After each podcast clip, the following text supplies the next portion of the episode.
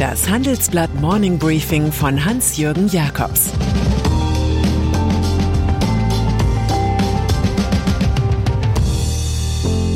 Guten Morgen allerseits. Heute ist Freitag, der 14. Mai, und das sind unsere Themen. DAX-Konzerne im Gewinnrausch. Justizministerin Lambrecht warnt vor Baerbock-Hype. Leipzig-Flop für Mateschitz. Nach einer kurzen Unterbrechung geht es gleich weiter. Bleiben Sie dran. Wenn ich am Freitag Feierabend mache, freue ich mich auf richtig viel Lesezeit am Wochenende. Wenn es Ihnen vielleicht genauso geht, haben wir jetzt genau das Richtige für Sie. Das neue Handelsblatt Wochenende. Ich bin Charlotte Hauenhorst, Digitalchefin beim Handelsblatt. Und ich bin Sven Prange, Leiter des neuen Wochenendteams. Wir sind jetzt noch mehr für Sie da, wenn Sie Zeit haben, am Wochenende, mit inspirierenden Recherchen, praktischen Ratgebern und echten Deep Dives. Entdecken Sie unser neues Programm auf handelsblatt.com/slash Wochenende und abonnieren Sie dort unseren neuen Wochenend-Newsletter. Wir freuen uns auf Sie. Erfolgreiche Bilanzsaison. An den Börsen grassieren Stimmungskrankheiten wie Inflationsangst oder Zinsangst mit kursdämpfender Nebenwirkung. Die deutschen Börsenkonzerne selbst aber präsentieren sich als ökonomische Kraftprotze. Acht der 30 DAX-Konzerne haben im ersten Quartal ihre Gewinne im Vorjahresvergleich verdreifacht. Mit dabei zum Beispiel Volkswagen, Daimler und Covestro. Die Deutsche Post profitiert von der Paketflut, Infineon vom globalen Halbleitermangel. Schließlich fördern auch die Konjunkturprogramme das Geschäft. DAX-Unternehmen haben nach Berechnungen des Prüf- und Beratungskonzerns EY in den ersten drei Monaten knapp 42 Milliarden Euro verdient. Das ist doppelt so viel wie im vergangenen Jahr. Finanzielle Freiheit. In unserem großen Wochenendreport befassen wir uns mit einer Community namens FIRE. Die vier Buchstaben stehen für Financial Independence Retire Early. Das sind Menschen, die mit 40, 50 oder 60 Jahren den Job aufgeben und privatisieren. Sie sparen viel, konsumieren wenig und investieren renditestark. Dieses Rezept scheint zu funktionieren. Konkret bedeutet das, auf ETFs zu setzen, also börsengehandelte Indexfonds, die in bestimmte Aktienmärkte investieren. Oder man kauft, so wie der studierte Historiker Eggert Schröder, in vier Ländern 15 Häuser und Wohnungen, renoviert sie und verkauft sie am Ende mit Mehrwert. Der dritte Weg in die finanzielle Freiheit läuft über Unternehmertum. Doch die meisten Entrepreneure träumen nicht vom frühen Ruhestand, sondern vom späten Unruhestand. Ganz wagemutige setzen auf Kryptowährungen, hier allerdings kann das Glück von sehr kurzer Dauer sein. Glücksforschung. Was ist Glück überhaupt? Happiness is a warm gun, sangen die Beatles. Geld aber mache nur glücklich, wenn man am Existenzminimum lebe und dann ein paar Euros hinzugewinne, findet Michaela Brumbadri. Die Glücksforscherin an der Universität Trier sagt, rein materieller Wohlstand macht auf Dauer überhaupt nicht glücklich. Gleiches gilt für Ruhm und Attraktivität. Reich, berühmt und sexy zu sein, macht nur kurzfristig glücklich, so wie Schokolade. Ob der Ausstieg aus dem Job glücklich mache, ist außerdem fraglich, denn Arbeitgeber Anerkennung, Sinn und Wirksamkeit. Wenn die Arbeit plötzlich wegfällt, muss man dafür sorgen, dass man diese Stimuli woanders herbekommt, so Brombadri. Denn auch die Superreichen gründeten Stiftungen und investieren in soziale Projekte. Von wahrer Sinnlehre sind circa 20 Prozent der Menschen betroffen, quer durch alle Schichten. Corona-Krise. Wer am gestrigen Vatertag unterwegs war, konnte an manchen Orten wieder Außengastronomie genießen. So soll es weitergehen. Bereits in wenigen Wochen könnten wesentliche Freiheitsbeschränkungen wieder aufgehoben werden, sagt Bundesjustizministerin Christine Lambrecht. Ihre Idee, wir alle müssen Schritt für Schritt die Möglichkeit bekommen, unsere Grundrechte wieder vollständig auszuüben. Ich möchte, dass es nun Veränderungen für uns alle gibt, nicht nur für Geimpfte und Genesene.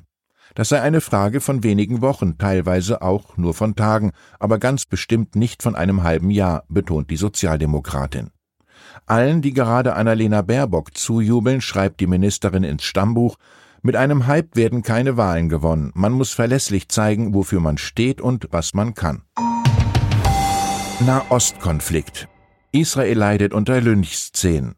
Mal bedrohen die eigenen Bürger arabische Palästinenser, dann wieder ist es umgekehrt. Und weiterhin fliegen Raketen aus dem Gazastreifen nach Tel Aviv. Die israelische Luftwaffe will den Luftangriff auf Gaza bis Samstag fortsetzen. Sie tötet gezielt Führungsfiguren der Hamas und des islamischen Dschihad. Gestern griffen auch Bodentruppen Ziele in Gaza an. Ein ganzes Land liegt im Schützengraben. Um eine Lösung in dem eskalierenden Konflikt zu finden, redet eine ägyptische Delegation derzeit in Tel Aviv mit israelischen Regierungsvertretern. Auch Russland und Frankreich treten als Schlichter auf. Eine Sitzung des UN-Sicherheitsrats für den heutigen Freitag wurde jedoch in letzter Minute abgesagt. Negative Beeinflussung. Mit Wirtschaftsnobelpreisträger Daniel Kahnemann habe ich darüber geredet, wie fehlerhaft Entscheidungen sind. Er nennt es Bias, wenn aufgrund von Vorurteilen systematische Verzerrungen entstehen. Dagegen sei Noise eine Bedrohung für die Urteilskraft durch zufällige Störfaktoren wie das Wetter oder das aktuelle Ergebnis der Lieblingssportmannschaft. Die Unternehmen würden Milliarden Dollar verlieren, weil sie das Problem verkennen oder nicht richtig angehen, sagt Kahnemann.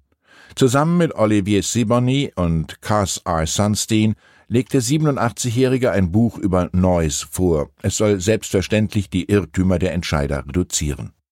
Mein Kulturtipp zum Wochenende. Die Experten von Merle Kröger. Der Roman ist wie eine wuchtige Dokumentation einer vergessenen, brisanten Geschichte. Sie handelt von Hunderten deutscher Wissenschaftler, die ihre im Dritten Reich begonnene Karriere in den 1950er Jahren nahtlos in den Dienst des ägyptischen Staatsmanns Nasser stellen und zum Leidwesen des jungen Staats Israel den Raketen- und Flugzeugbau fortsetzen. Im Nachlass der Eltern einer Freundin stieß die Autorin auf das Material, das sie zum Thriller auswalzt, mit Liebes- und Ehedramen angereichert. Wissenschaftler verschwinden, Briefbomben explodieren, der Mossad ist überall und auch Franz Josef Strauß spielt eine Rolle. Und dann ist da noch Dietrich Mateschitz. Der Eigner des Red Bull Getränkekonzerns erlebt im Fußball eine neue Enttäuschung. Der von seinem Unternehmen gesponserte Fußballclub RB Leipzig verlor gestern Abend das Pokalendspiel mit 1 zu 4 gegen Borussia Dortmund. Es wurde wieder nichts mit einem Titel für Mateschitz. Auch für Leipzigs Noch-Trainer Julian Nagelsmann war es eine Schmach. Nicht der erhoffte Sieg vor dem Wechsel in die Coachingzone vom FC Bayern München. Dort wird er solche Finals gewinnen müssen. Leipzigs Geschäftsführer Oliver Minzlaff sieht eine bittere Niederlage. Wir sind das zweite Mal in drei Jahren hier und haben das zweite Mal auf den Sack bekommen. Generell gilt ein anderes Wort des Schriftstellers Heinrich Böll. Wir geben uns zu wenig Rechenschaft darüber, wie viel Enttäuschung wir anderen bereiten. Ich wünsche Ihnen ein entspanntes Wochenende. Es grüßt Sie herzlich Ihr Hans-Jürgen Jakobs. Das war das Handelsblatt Morning Briefing von Hans-Jürgen Jakobs, gesprochen von Peter Hofmann. Die Welt steht vor gewaltigen Herausforderungen. Zum einen die Energiewende voranzutreiben und gleichzeitig den Klimawandel einzudämmen. Und auch der Energieträger Wasserstoff gewinnt weltweit immer mehr an Bedeutung. Doch wie geht es weiter? Erfahren Sie mehr auf dem Handelsblatt Wasserstoffgipfel 2024 am 12. und 13. Juni in Essen. Infos unter handelsblatt-wasserstoffgipfel.de. Mit dem Vorteilscode Wasserstoff 2024 erhalten Sie einen Rabatt von 15% auf die Tickets.